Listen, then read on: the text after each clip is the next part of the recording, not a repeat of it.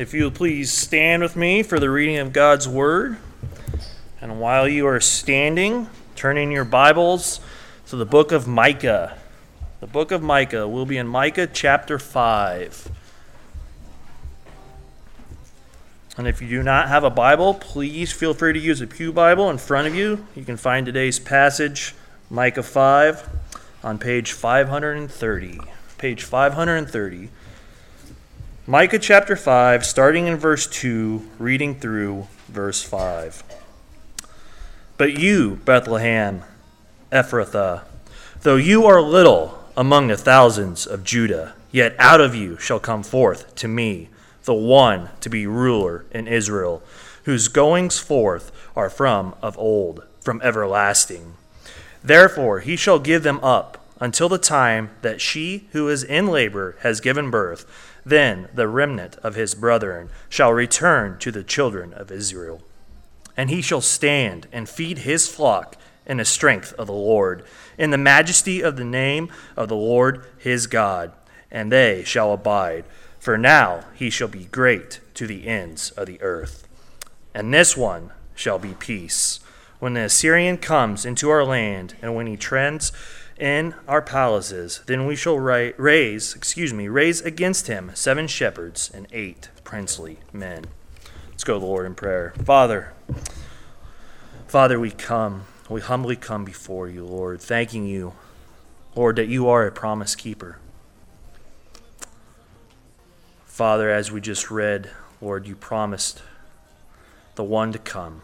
As we celebrate this Christmas season, as we remember Christ, who gave up the riches of heaven to come to be born in a manger, fully man yet fully God, who knew no sin, to become sin for us. We praise you, Lord. Father, I think of each individual that is here, Lord. I pray that you speak to them in a powerful way, that you use Pastor Bruce this morning, that you would convict us, that you would open our hearts and our eyes to what you would have for us this morning. We give you the praise. In your name I pray. Amen.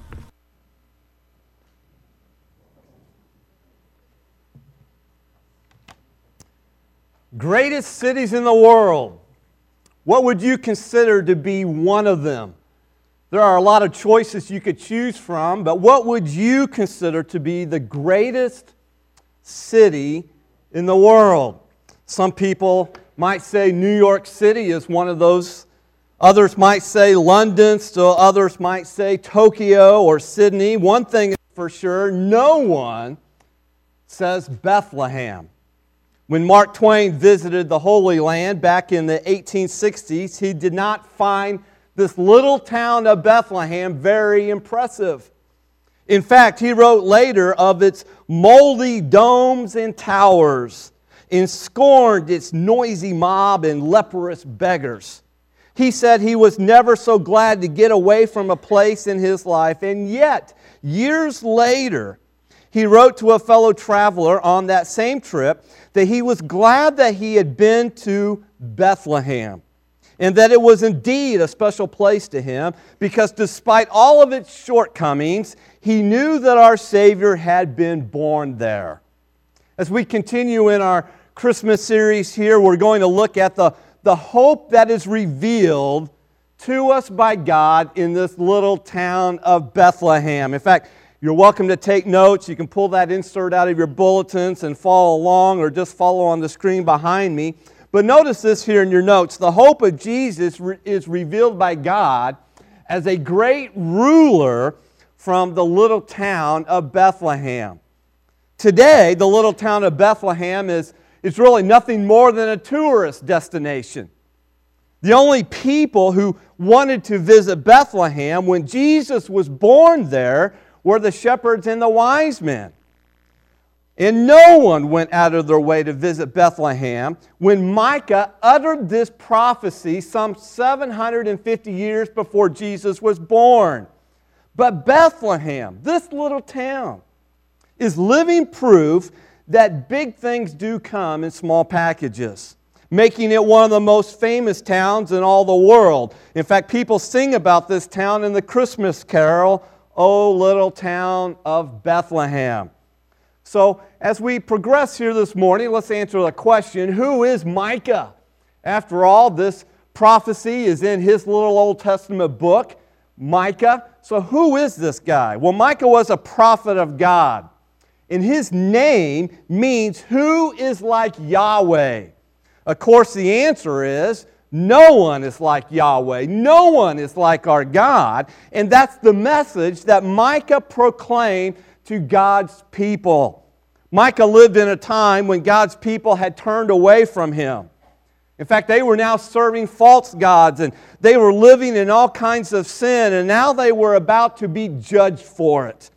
And so most of Micah's prophecies were about God's judgment that was about to come upon them.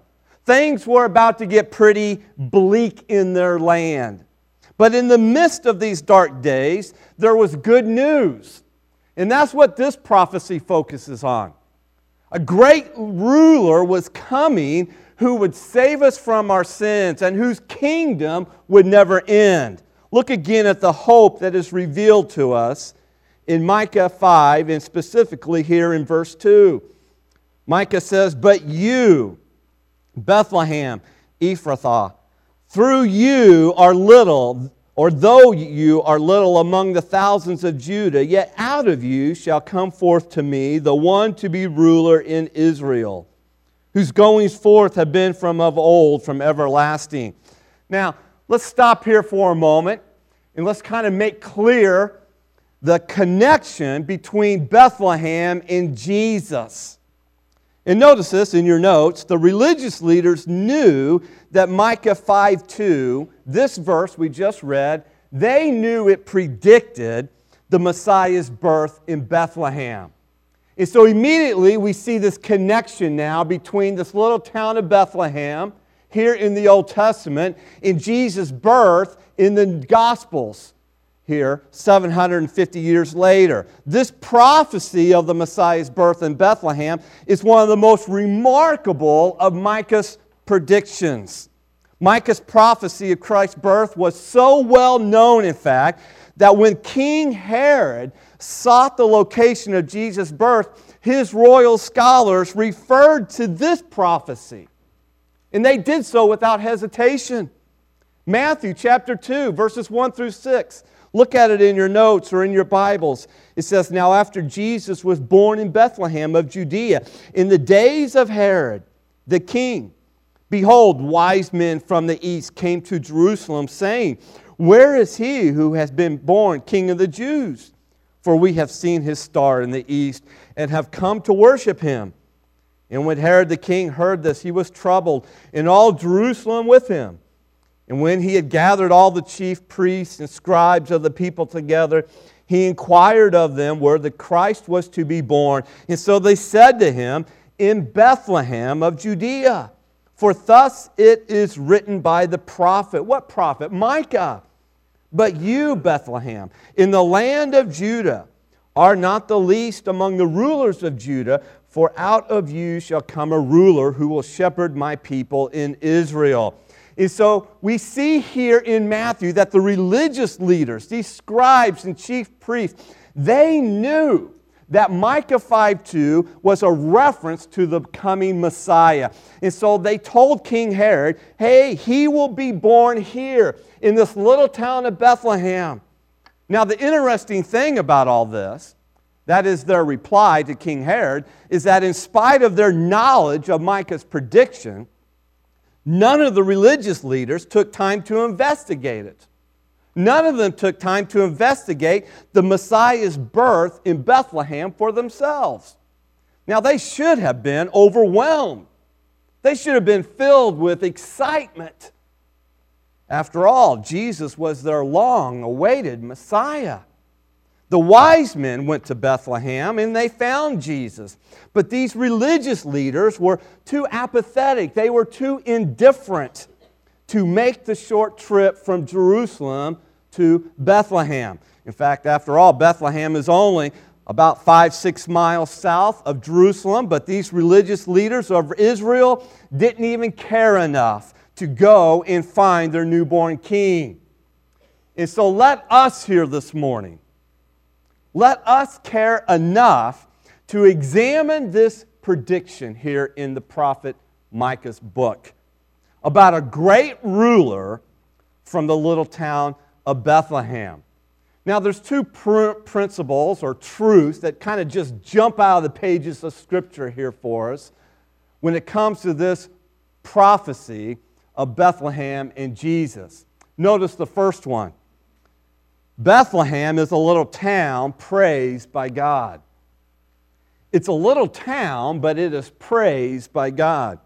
Remember, Micah predicts the hope of a coming ruler against the backdrop of some pretty dark and bleak days. It was doom and gloom, in other words. So, where should God's people look for this hope of a coming ruler? Well, Micah answers in a way that is rather remarkable and wonderful at the same time. The people are not to look to the high hills of privilege and power, but rather to a little town in the country. He says, But you, Bethlehem, though you are little among the thousands of Judah, yet out of you shall come forth to me the one to be ruler in Israel. Now, Bethlehem was a remarkable place to bring forth such a great ruler because of its insignificance in that day and age. This is seen from Micah's need to tell us not only the name of the town in which Jesus will be born, which is Bethlehem, but also the district in which that town of Bethlehem is in, Ephrathah. So people would not confuse it with another Bethlehem in the same region. For example, if I told you my niece, Abby, played in a basketball tournament in Mound City, most of you would be like, Where in the world is that? Mound City, where's that located? But I would also need to tell you that she played in Mound City, Missouri, so that you don't confuse it with Mound City, Kansas. But if I tell you that I'm going to Dallas for Christmas, there's no need for me to tell you what state that I'm going to. Why? Because of the significance, the prominence of Dallas as a city. Everyone here knows where Dallas is located. But Bethlehem was so small, so insignificant that Micah tells us the district as well as the name. Moreover, Micah tells us that Bethlehem was so small that it wasn't even listed among the quote, thousands of Judah or the clans of Judah when God's people entered the promised land. In fact, when Joshua and the children of Israel entered the promised land, Joshua allotted towns for the tribes of Judah, and Bethlehem was so small it wasn't even counted. It wasn't even listed. In modern terms, Bethlehem was like a small town you kind of drive through on the way to the Lake of the Ozarks. You ever been through one of those towns? You drive through it, it's got one sign here, and 500 yards later, it's got you're leaving this town. And if you blink, you miss it. There's barely a stop sign in the town. And that's sort of what it's like for Bethlehem. But just because Bethlehem was a little town doesn't mean the town wasn't praised by God Himself. Bethlehem had great significance in God's eyes. This is the first indicated by its name, Bethlehem. That name means, get this, house of bread. So, how fitting that Jesus, who is the bread of life, should be born in the house of bread. Bethlehem is also known as the city of David. It was in this little town that David's great grandmother, Ruth, met David's future great grandfather, Boaz. It was in this little town that David's father Jesse was born. It was in this little town that David was a shepherd who kept, kept watch over his flock at night and was later anointed king by the prophet Samuel. But now God was saying that someone even more significant than David was going to be born in this little town of Bethlehem. And that is none other than the Messiah, God Himself. How this happened is really nothing short of a miracle. Joseph is the adopted father of Jesus, and Mary, his virgin mother, lived where at the time when she was pregnant? They didn't live in Bethlehem, they lived at that time in Nazareth where Joseph was a carpenter. So, how then could Jesus be born in Bethlehem as Micah predicted, since both Mary and Joseph were living in the town of Nazareth? Well, we know how it happened. Luke tells us in his gospel. In fact, you're welcome to turn there or just listen. According to Luke chapter 2, verses 1 through 7, we read that in those days a decree went out from Caesar Augustus that all the world should be registered. And this was the first registration when Quirinius was governor of Syria. And all went to be registered, each to his own town. And so Joseph also went up from Galilee, from the town of Nazareth to Judea, to the city of David, which is called Bethlehem, because he was of the house and lineage of David, to be registered with Mary, his betrothed, who was with child. And while they were there, the time came for her to give birth.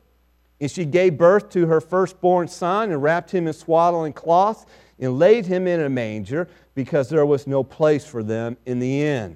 Now, the reason we're told that Jesus was born in Bethlehem is because Caesar Augustus ordered a census to be taken. Now, you can believe one or two things about this that this was either purely coincidental, coincidence or it was providence, the providence of God. And I believe that God orchestrated this census to bring about Jesus' birth in Bethlehem. Otherwise, Jesus would have been born in Nazareth. Now, all of this sets the stage for something rather remarkable. It sets the stage for the greatest praise gathering in all the history of the world. In fact, notice this in your notes. The greatest praise gathering in the history of the world took place in this little town of Bethlehem when Jesus was born. Both heaven above and earth below began to sing out the praises of the Lord Jesus Christ. First, there was the proclamation of the angel to the shepherds in Luke 10 or 2, verses 10 through 12, where the angel says to the shepherds, Fear not, for behold, I bring you good news of great joy that will be for all people. For unto you is born this day in the city of David a Savior, who is Christ the Lord. And this will be a sign for you. You will find a baby wrapped in swaddling cloths and lying in a manger. And then we see there was a celebration by the choir of angels, this host of angels in verses 13 and 14, when it says, And suddenly there was with the angel a multitude of the heavenly host, praising God and saying, Glory to God in the highest, and on earth peace, goodwill toward men. And then last, there is the adoration of the shepherds in verses 15 through 17. It says, When the angels went away from them into heaven, the shepherds said to one another, Let us go over to Bethlehem and see this thing that has happened, which the Lord has made known to us. And they went with haste and found Mary and Joseph and the baby lying in a manger. And when they saw it, they made known the saying that had been told them concerning this child. And so immediately we see in a prediction 750 years earlier, here in the Gospel of Luke, that Bethlehem is praised by God.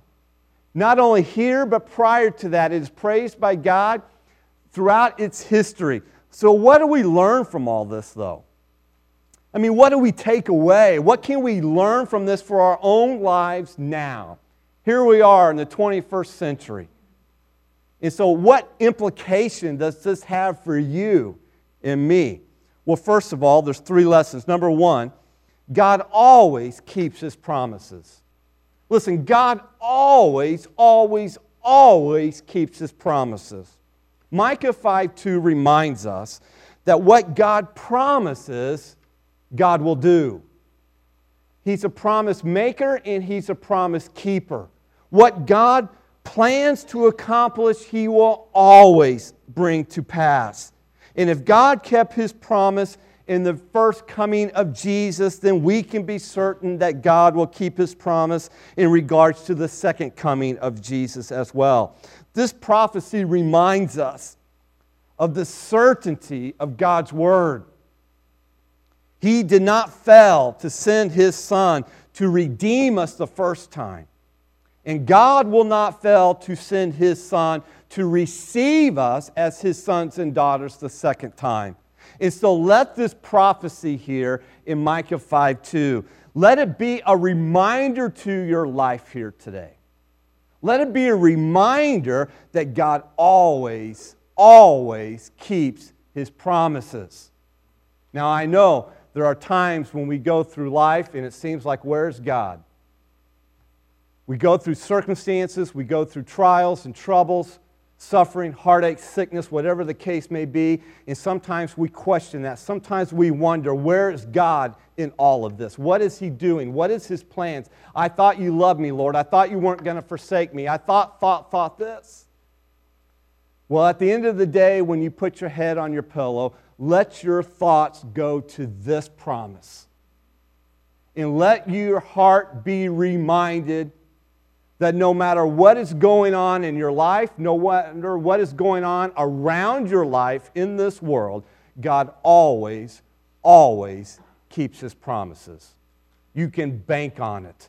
That is one lesson to take away from this little town here. A second lesson is God delights to use the unlikely to better display his glory.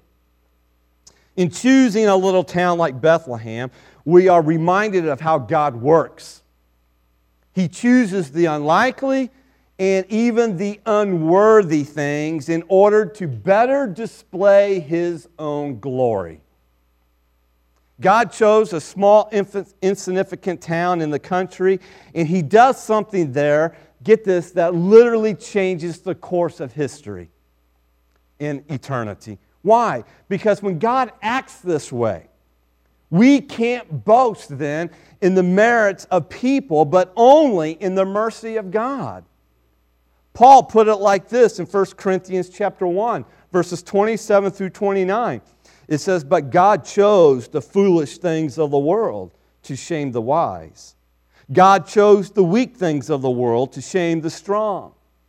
God chose the lowly things of this world, and he despised and the despised things, and the things that are not, to nullify the things that are, so that no one may boast before him. And then in verse 31, he says, Therefore, as it is written, let the one who boasts boast in the Lord. And so God chose a stable so no innkeeper could boast. He chose the comfort of my inn. God chose a manger so no carpenter could boast. He chose the craftsmanship of my bed and God chose Bethlehem, so no one in that town could boast. The greatness of our city is why Jesus was born here. Now, what is true of Bethlehem is also true of human hearts where Christ chooses to dwell. Listen, God comes not to the proud and the self righteous, but to sinners who are humble and broken before Him. The deepest meaning here of Bethlehem, then, is that God does not bestow the blessings of the Messiah, the blessings of salvation, on the basis of our greatness, on our merit, on our achievement. No, no, no. And so let us say with the angels, Glory to God in the highest. Listen, it's not glory to us but joy to us and glory to God. Which then brings us to a third lesson here, and that is the true hope. The true hope of Christ's followers lies in God's sovereign grace. Listen, God did not choose Bethlehem because it was prestigious. He did not choose Bethlehem because it was powerful. Listen, it wasn't. It was insignificant, it was lowly. God chose to elevate Bethlehem simply because of His grace, even though it was undeserving. And we need to realize this is exactly what God does with us. Listen, think about it. We, all of us here, we don't deserve to be saved. None of us do.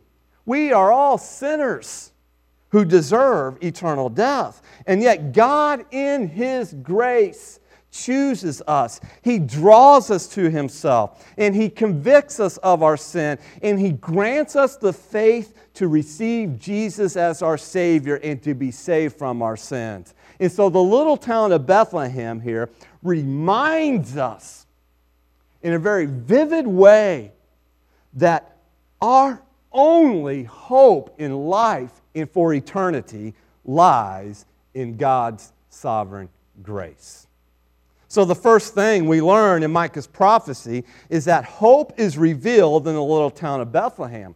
But the second thing we learn is that this hope is none other than Jesus Christ. The little town of Bethlehem is praised by God. And number two, Jesus is a great ruler promised by God.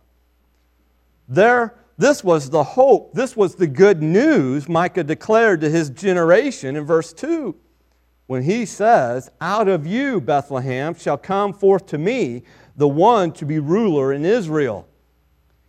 And folks, get this Jesus is not just any ruler, he is a great ruler. He is the great ruler as Micah declares at the end of verse 4 For now he shall be great to the ends of the earth.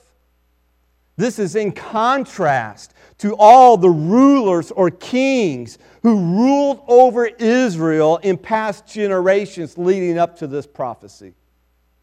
They were kings with many flaws and great limitations. Some of these kings were good, but most of them were evil and wicked. In fact, Israel's greatest king, what this city is known as, the city of David. And so Israel's greatest king, David, failed miserably. And most of you know the story of David. And now his house, the house of David, is in shambles at the time of this prophecy. But Jesus, here is the righteous king who was promised by God, who is great in his divinity, who is great in his ministry and great in his authority. In fact, let us take a few minutes just to break that down a little bit. Notice this this promised ruler is great in his divinity. Speaking of the Messiah, Micah writes at the end of verse 2 whose goings forth have been from of old, from everlasting. And that's an interesting phrase. We don't use it today much. But this phrase reminds us that Jesus Christ had a birth, but not a beginning. The phrase goings forth, it means place of origin. In other words, it's where you come from. And for me, that is none other than the great metropolis of Kiowa, Kansas. How many have heard of it? That's kind of what I thought. Bill and Cindy because, well, they're from the great state of Kansas. Bill, we didn't get a lot of amens on that. Yeah. I was born on December 4th, 1966, in Kiowa, Kansas, and so I can say I have gone forth from a little town in Kansas. Look what Micah says about Jesus whose goings forth have been from of old, from everlasting. In other words, what Micah is telling us here that Jesus came from eternity. He would be born in Bethlehem, but his goings forth are from where? Eternity. Jesus, in other words, did not come into existence here in Bethlehem. He already had existed eternally with the Father in heaven. And this is exactly what John the Apostle said about Jesus in John chapter 1, verse 1. In the beginning was the Word, and the Word was with God, and the Word was God. And then John tells us in verse 14, in the Word, speaking of Jesus Christ, he what? He became flesh and dwelt among us. This is Christmas. This is the incarnation. And we beheld his glory, the glory as of the only begotten of the Father, who is full of grace and truth. And so Jesus, the promised ruler, is great in his divinity. Yes, he had a birth here in Bethlehem that we celebrate at Christmas time, but not a beginning. He has existed forever, and Jesus will continue to exist forever.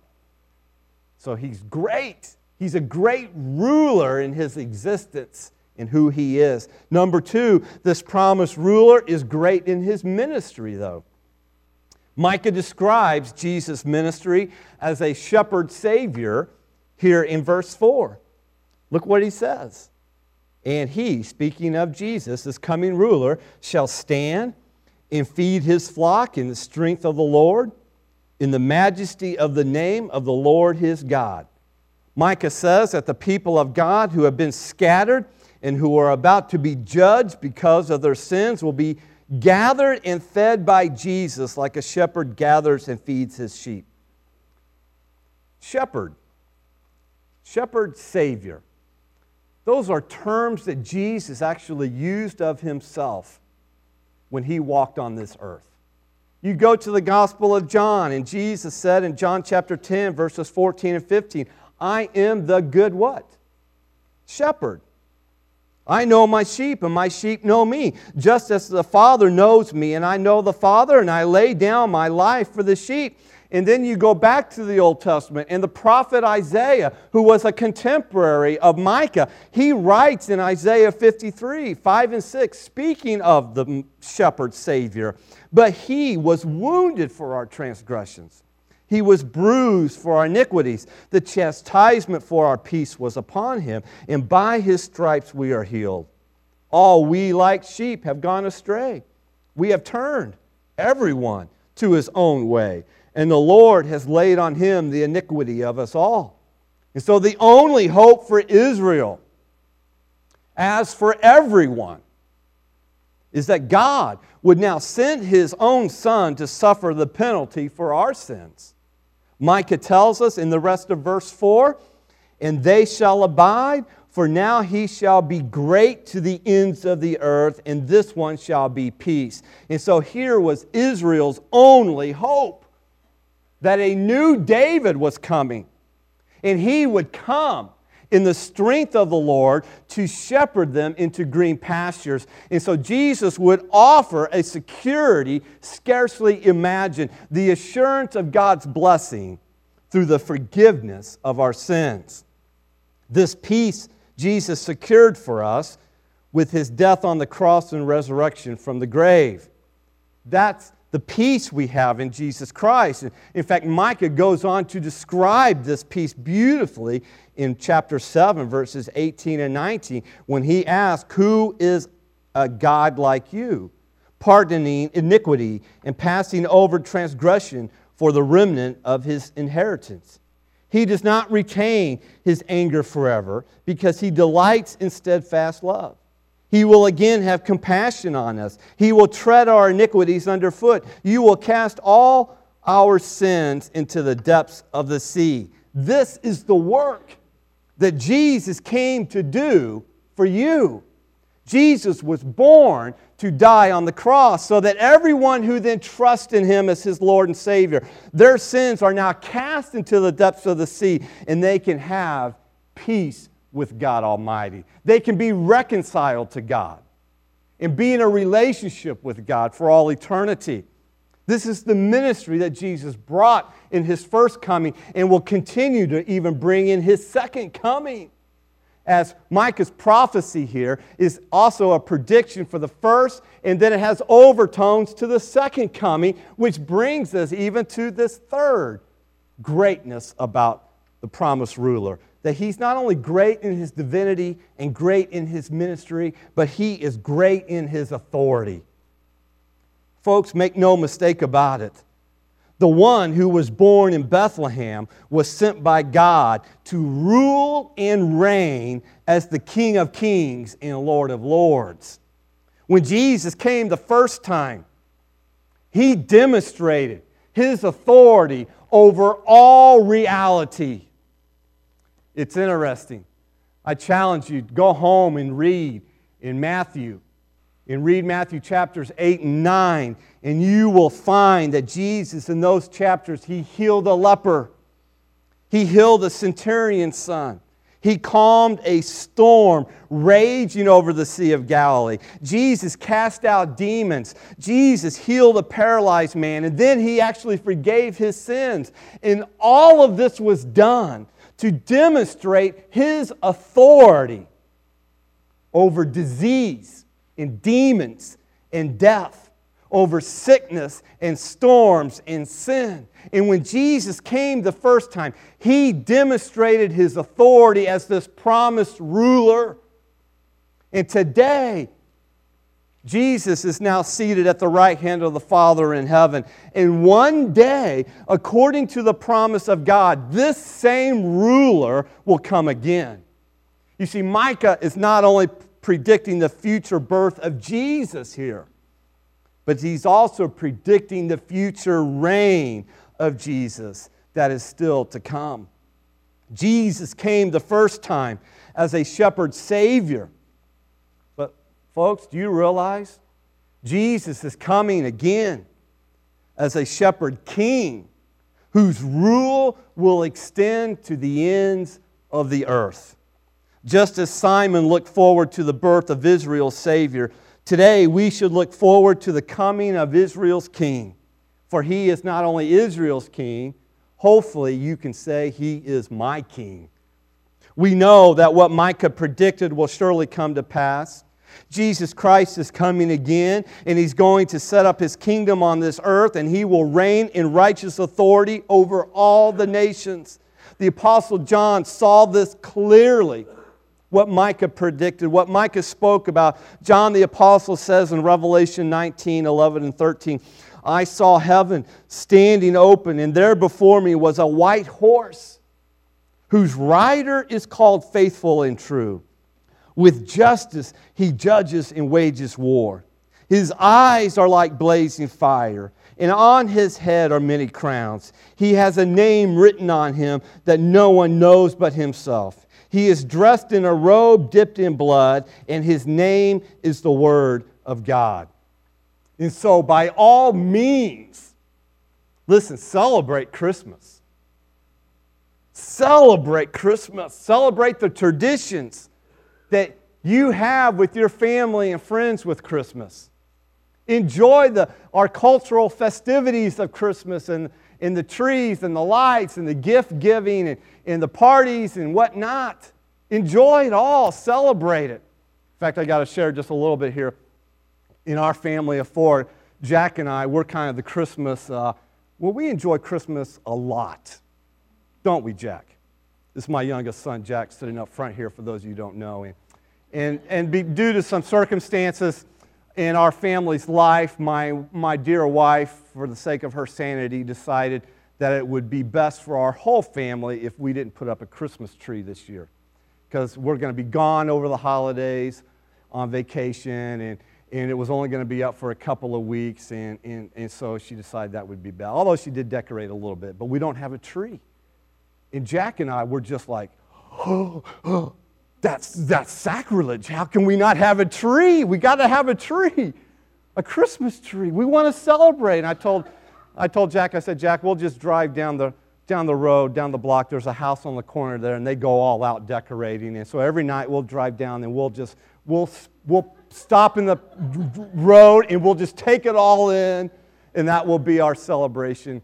And, uh, and then at the last minute, this last week, Jack got to go over to his, his best friend's house down the road, and he got to help put up their tree. So, so Jack, I'm glad for you. Tyler, on the other hand, he's like, whatever, mom, do whatever, I don't care. So celebrate. By all means, celebrate Christmas. But also, don't forget to celebrate the birth of Jesus that Micah predicted. And above all, anticipate his coming again as the King of Kings and Lord of Lords. One day, Jesus, this promised ruler, will return, and the great Christmas carol, Joy to the World, will finally be fulfilled.